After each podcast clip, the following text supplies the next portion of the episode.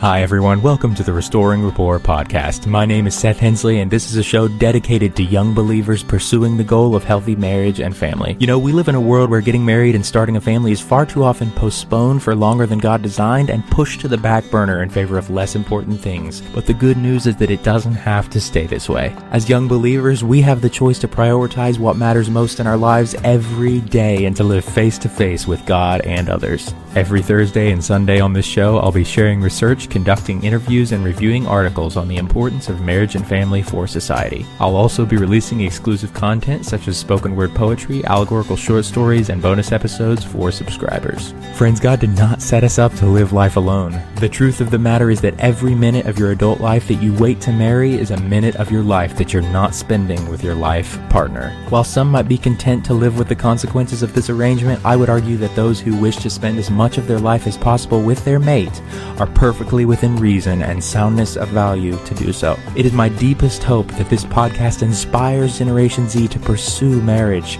become the best spouses and parents the world has ever seen, serve with furious intentionality, love well, and discover the joy of hanging the moon for another. To access my sources, subscribe to the show, or get your copy of my latest book, visit anchor.fm slash Seth Hensley, or check out the show notes of each episode. Hey everyone, welcome to episode 85 of the Restoring Rapport podcast. I'm super excited for the content we've got planned out for you guys today, as always. I think this is going to be a pretty funny video. This is a podcast about keeping marriage and family as central goals for young believers and prioritizing relationship in a world of many distraction. Today I'm going to be reviewing a Matt Walsh video entitled How to and Not to Date to Get Married. This is right in line with the um, the purpose, the vision, the mission of this podcast. So it's going to be really funny, I think, uh, based on what I know uh, on this, um, about this speaker's take on dating in the modern world. I think this is going to be a pretty funny video, but we'll see. Probably a lot of laughter involved in this one. So let's go ahead and get into it. I think you guys are going to really enjoy it.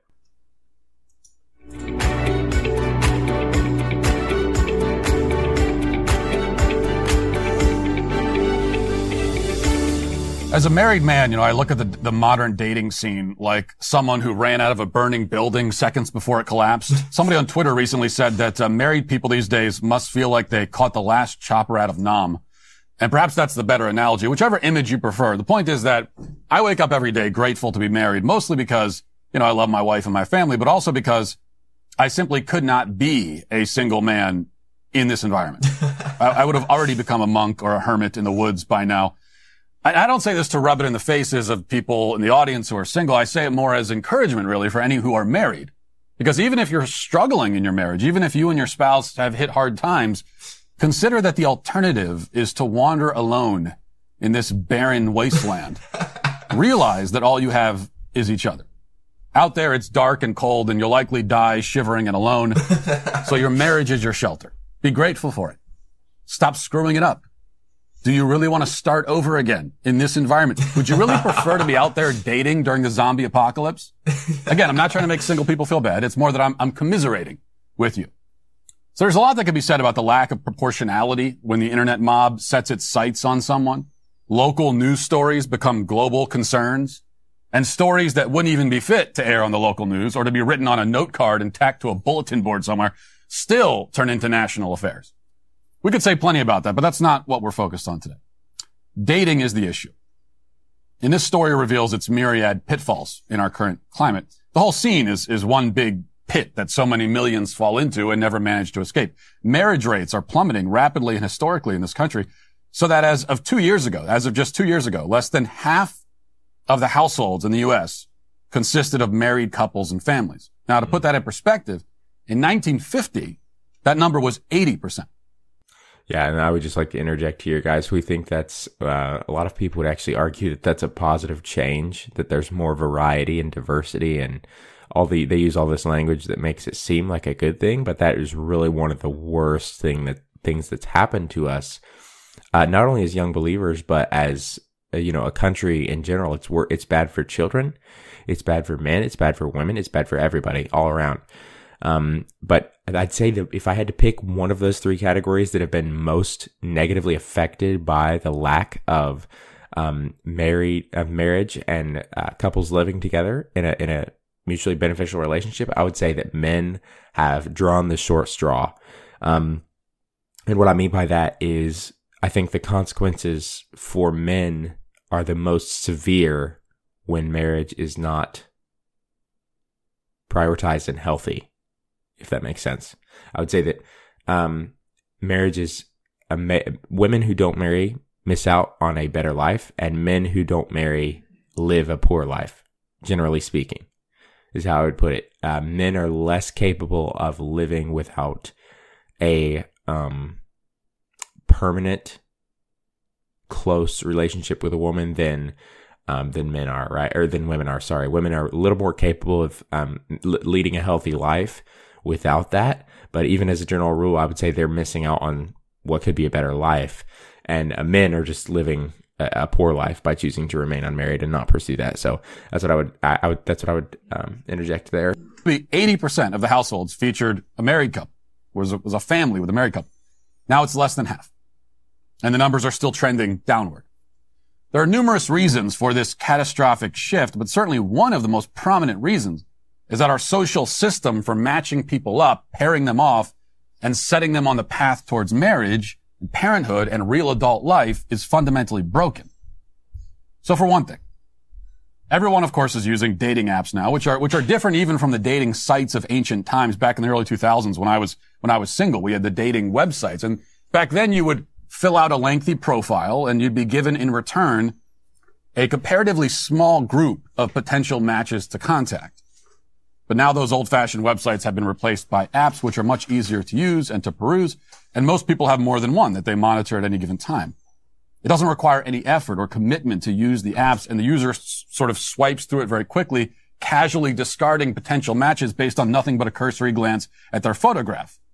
So all judgments are made visually, which already distorts the entire process because a woman's romantic attraction is not naturally as visually based as a man's. What I will say there though is not all guys just are just going through dating apps, just swiping left and right, you know, immediately. Some of them are actually using it for, um, to actually see if to get a glimpse of the person and how they present themselves online. Like, for example, when I've used these apps that he's referring to in the past before, I don't think they work very well, and I don't think they're a, you know, a, a solid means of finding dates. But what I will say about them is uh, people get to choose how to present themselves online, and they um, they do so. So you get to see how they're presenting themselves online through those dating apps in a way that you might not if you just you know met them um, you know in person. And uh, that's not a big thing, but it is also something, right? Um, I've noticed that people who are on Facebook say very uh, they, they really say what they think. They really say what they think. Um, they say without really being nervous about, you know, coming across a way they, they wouldn't intend to be. They, they speak what's on their mind. They speak honestly. Uh, there's often even some, some form, however shallow, of vulnerability because people share things on Facebook that they've never talked to me about personally, face to face. Um, and I think that's because the internet provides a barrier, kind of a mask for people to say things um, that they wouldn't normally say face to face with people, which can be a good thing, can be a bad thing. Um, I don't think it's a good idea to talk about politics on, on, on Facebook because you do, you end up, uh, forgetting that you're actually talking to people and you just end up shouting at what you uh, perceive to be a profile picture, spewing what you think is nonsense. Hi guys, this is just a quick reminder that you can use the link in the show notes to send me a voice message with a comment or a question. So, but when it comes to dating, um, I think Facebook profiles are a very good thing to look at before you you know, or when you're considering to get to um, to know somebody. Uh, first of all, you can see if they're in a relationship or not. You can see if they're single. You can see if they're looking even. Um, you can see how they present themselves on the online through their photographs. You can see uh, how their family life is. Uh, not uh, not fully, but you can glimpse if they're actually involved with their family based on their pictures, how who they have pictures with. Um, you can see what kind of humor they post. You can see what kind of material they post. You can see um, really their opinion on a lot of serious issues just instantly, which I think is nice. Um, for a number of reasons, but I just think that that's nice. The dating apps he's talking about are similar in that they, they cover all the big bases. Most people, well, some people get on there and they only post pictures. They don't add any more information about themselves, but other people do add the information. And I've always looked at that in the past when I've been uh, when when somebody has struck struck me when their appearance has struck me, I then immediately proceed to look through everything that um, they've they've written about themselves. They've either a written about themselves or b like filled out the information that they've filled out about themselves, and that that's really super helpful. So I wouldn't be as condemning um, about it as he is, but I also don't think that online dating is a very very good uh, means of um, pursuing the goal of marriage. Essentially, and that's how a slovenly ogre like myself ends up marrying a hot woman. Because a woman is attracted to personality, sense of humor, intelligence.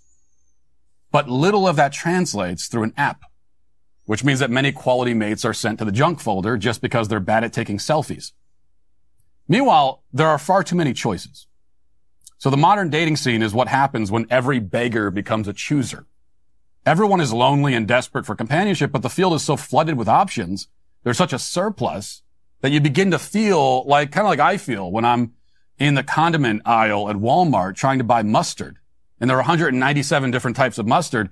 And though all I want is just regular mustard, the overwhelming array of options paralyzes me. And I'm just standing there slack jawed, questioning whether I should be settling for just regular mustard when I could be getting gourmet Dijon, whole grain, honey French, yellow, spicy brown, white, yellow, German mustard instead he just basically summarized uh, one of our podcast episodes entitled "The Paralysis of Choice." We reviewed an article about a uh, an experiment, a social experiment done at a mall where they set up a kiosk with three options and uh, three options of jam. And what they found was that lots and lots and lots of people bought the jam when they had three options. They set up the same kiosk with one jam, only one. They found that fewer people bought the jam, but still quite a few. And then they set up the experiment a third time where they had like 26 different types of jam and almost nobody bought the jam in that experiment because there were so many options that people were basically overwhelmed they, they had too much information in front of them. They had too much to choose from. They only had a certain amount of time. They didn't want to make a wrong choice and regret their decision and have to bring their product back to buy a new one, to look again. There's just this laundry list of things they didn't want to have to do. So they didn't buy product. And the, the kind of the point there, the illustration there is that there is such a thing as too many options. There is such a thing as too many options that it is totally applicable to the dating landscape. And I'm glad he pointed that out. I see very few people saying that um, there's people think that it's a good thing to actually go abroad and expand your circles to the point of like you know everybody in a, in the in the country. You have access sorry not you know everybody. You have access to everybody in entire cities through social media through your online presence through the networks that you move in in real life. Um, but that's simply not a good idea if you ask me because there are so many options there that it's actually more options than you're intended to have. Here's how I think of it. I'm always kind of a naturalist in the sense of what you, when you come out of the womb, what you have access to in a, in a nat, in the natural world without the interference of man is kind of what you're intended to have access to. So let's say, I think we can all agree that, you know, planes, cars, the internet, all those things are man-made inventions. If you don't have access to those things, if man doesn't interfere and give you those things, you're naturally only going to have access to probably, you know, at most 500 people that you meet in your immediate village, your immediate vicinity, your immediate town, your immediate city, uh, your immediate neighborhood, even. So, and that that's that's a, as applicable yesterday, years ago, as it is today. So, what I'm saying there is maybe you're only intended to have access to 500 people or so.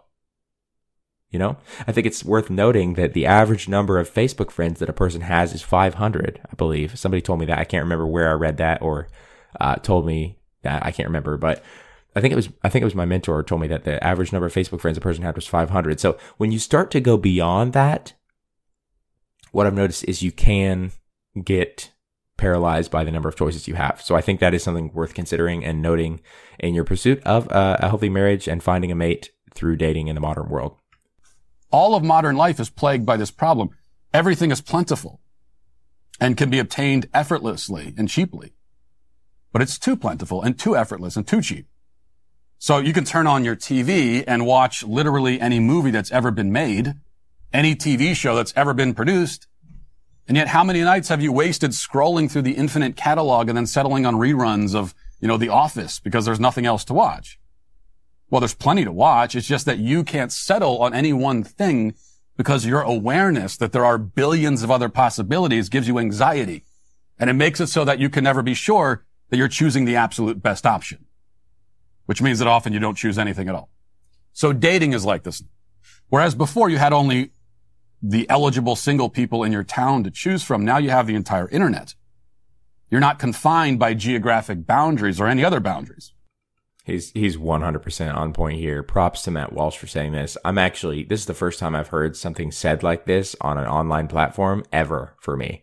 Uh, I've never heard somebody say something like this. This is awesome. Uh, props to him for saying this. The result, ironically, is paralysis. Now, on the complete opposite end of this spectrum are arranged marriages. Instead of a boundless, never-ending buffet of options, a young person in a culture that practices arranged marriages will be assigned just one, and, and they don't even make the choice. Their families just pair them up and say, here you go. There's far less freedom and far less autonomy in a system of that sort, but it is without a doubt superior to our system. We, we would be happier. Every person in the dating scene right now would be happier if they were just matched up with someone against their will. You know, that's actually, he's got a startling point there. And it's not that I'm not a proponent of forced arranged marriages. I'm not saying that at all. That's not what I'm saying. I'm saying that it, the dating scene of today is so inhospitable to actually finding a spouse that that system being paired up with somebody, being uh, set up is what we would call it today, being um, made into a match with somebody and sent on a date, a blind date, if you will. Um, that kind of thing has a better chance of working out than the you know scrolling through the millions of people and the the like, looking through your vast number of social circles for somebody. It really does. It has a better chance of su- succeeding. And where I would draw the line between arranged marriages and the modern um, Tinder version of flip swiping left and right that we have today is that arranged marriages, if they're going to work, need to be optional in the sense of um, the arranged marriage needs to occur. The family needs to, uh, families need to, you know, set people up. That's absolutely awesome.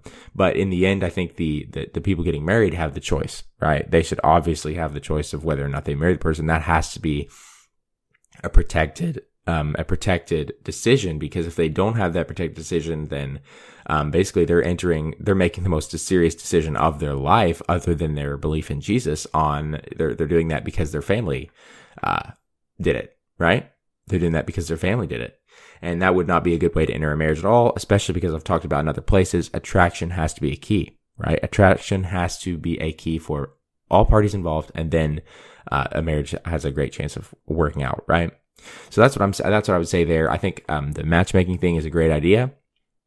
I think we should be uh, taking more steps to to set our friends up, guys, in the modern world. Uh, our friends and us included, we're not having a good time in the dating world today. So, I mean, if you see a friend who um, is is is has done the work on themselves to be a healthy spouse and is looking for somebody, why don't you just set them up? You know, they would love to be set up. I guarantee you that.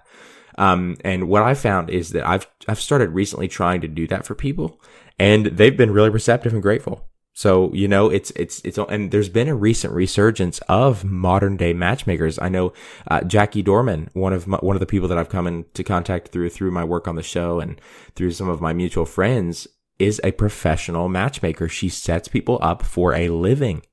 And it's, it's just a new field that has arisen from the fact that people cannot find a spouse, much less even somebody to date in the modern world today.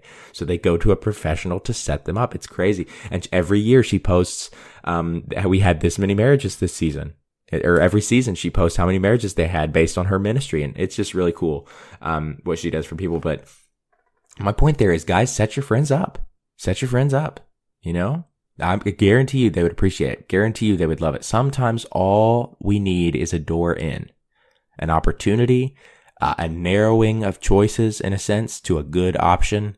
And then from there, if the attraction is there, we can decide whether or not to move forward, right? So that's what I would say. I would great stuff coming here from Matt Walsh Walsh um, on this topic. Of course, even after you settle on a match and you meet them in person, a whole new set of problem arises. It would be impossible to review the whole list, but one of the big problems is that if you're in the younger generations, you're meeting someone who was raised on the internet, just like you. having spent their formative years staring at screens, they oftentimes will not, will not have developed the kind of interests and hobbies and rich interior life that could form the basis for conversation and for interpersonal bonding. You also don't know where to go on a date or what to do because nobody wants to do anything but stare at their phones. And as the relationship progresses, if it does, you'll find that the internet also interferes with emotional intimacy because there's nothing private or sacred between you. Private, li- private life doesn't exist anymore, especially for younger people. People live their whole lives in public, sharing everything with the world and leaving no parts of themselves emotionally or very often physically that are special or exclusive for their significant other. And then there's the biggest hurdle of all. One which has been standing in the way ever since the modern concept of dating was first invented decades ago, but which has only grown larger and more insurmountable as the decades have gone by. And that is there's no goal with dating. There's no endpoint. There's no resolution. There's no logical progression. So those women complain about getting ghosted by Caleb, but what are they really complaining about? Did they see him as marriage material? Were they even looking for a man to marry? I'm guessing not. And if not, then their relationship with Caleb was, was doomed to fall apart anyway, sooner than later. That's so true, guys. You have, that's why we talk about all the time on the show. You have to have the end goal of marriage before you enter a relationship. If that is not your end goal, if you're not actually pursuing that with the person, what the heck are you doing dating? Because the only alternative that leaves you with is a breakup. The only alternative that leaves you with is just sort of this fading out type of aimless, directionless, goalless, you know, relationship that will eventually fade probably sooner rather than later, you know? Because there was no end point, there was, was no end point, there was no goal of actually entering it for the long haul. There was no end goal of actually committing. You just, you were just hanging out with the person essentially in a romantic sense, which is a terrible idea. Um, just all around. So he's got a great point there. Just as all of their other relationships before and since have. What difference does it make if he disappears after one date or if he sticks around and the whole thing dissolves after three months? Who cares? You're just hopping into one car after another and each is going over a cliff. Does it really matter if it tumbles over the edge after one mile or ten? The whole enterprise is so fundamentally hopeless and pointless that if anything, the Calebs of the world do you a favor by wasting less of your time. So here's the reality. There's no reason to be dating at all unless you're specifically looking for somebody to marry. If you have no interest in marriage, then all of your romantic relationships are doomed before they start. That, that is where we're going to end this video, guys. We're going to do the second half of this video in the next podcast episode. I really enjoyed this video, not only for the humor interjected throughout that you perhaps have noticed. I, have been cracking up the, the entire time. He has a lot of really funny, funny lines in there, but also just the perspective. There was a lot of wisdom in this video. I'm very pleased with uh, the fact that this is being put out there. There's a lot of good stuff in this video. I don't agree with ev- everything. I don't agree with absolutely everything, but the majority of that video was just on point. I mean, very good stuff. The, a sound diagnosis of where we are as a culture in the modern dating scene. Uh, not only a sound diagnosis, but a he didn't really provide solutions. He but he was a very good diagnosis video, is what I would say. He's he's identified the problems um, now it's it's about providing solutions or alternatives or um, alternative means of dating and pursuing the goal of marriage with somebody in a modern world. Um, and I think that's a bit more of a challenge. you know, it takes it seeing a problem is is one kind of brilliance, but it takes another kind of brilliance entirely to actually uh, see a means of fixing that problem, and then it takes another type of brilliance entirely to actually implement and f- step in and actually make the solution. You know, there's a lot of uh, a lot of effort and thought and time and, and, and mind power that goes into fixing these problems, really, uh, guys. So I hope you've enjoyed this, though. I've really enjoyed this episode. Uh, laughed a lot, thought there was a lot of really profound stuff. I would encourage you to uh, check out the video, the full video in the show notes. I will include the link to it in the podcast show notes if you're interested there. Also, if you would have enjoyed listening to the show, reach out and let us know what you thought of the episode uh, through the link in the show notes. You can also send us a voice message in your own voice telling us what you thought about the episode, what you think about the show altogether, sending us questions, comments, uh, anything you would like, you can send us um, through that link. You can also follow us on social media at Facebook, on Facebook and Instagram at Restoring Rapport if you are interested in our posts there as well. So thank you guys so much for listening today, and we will talk to you next time.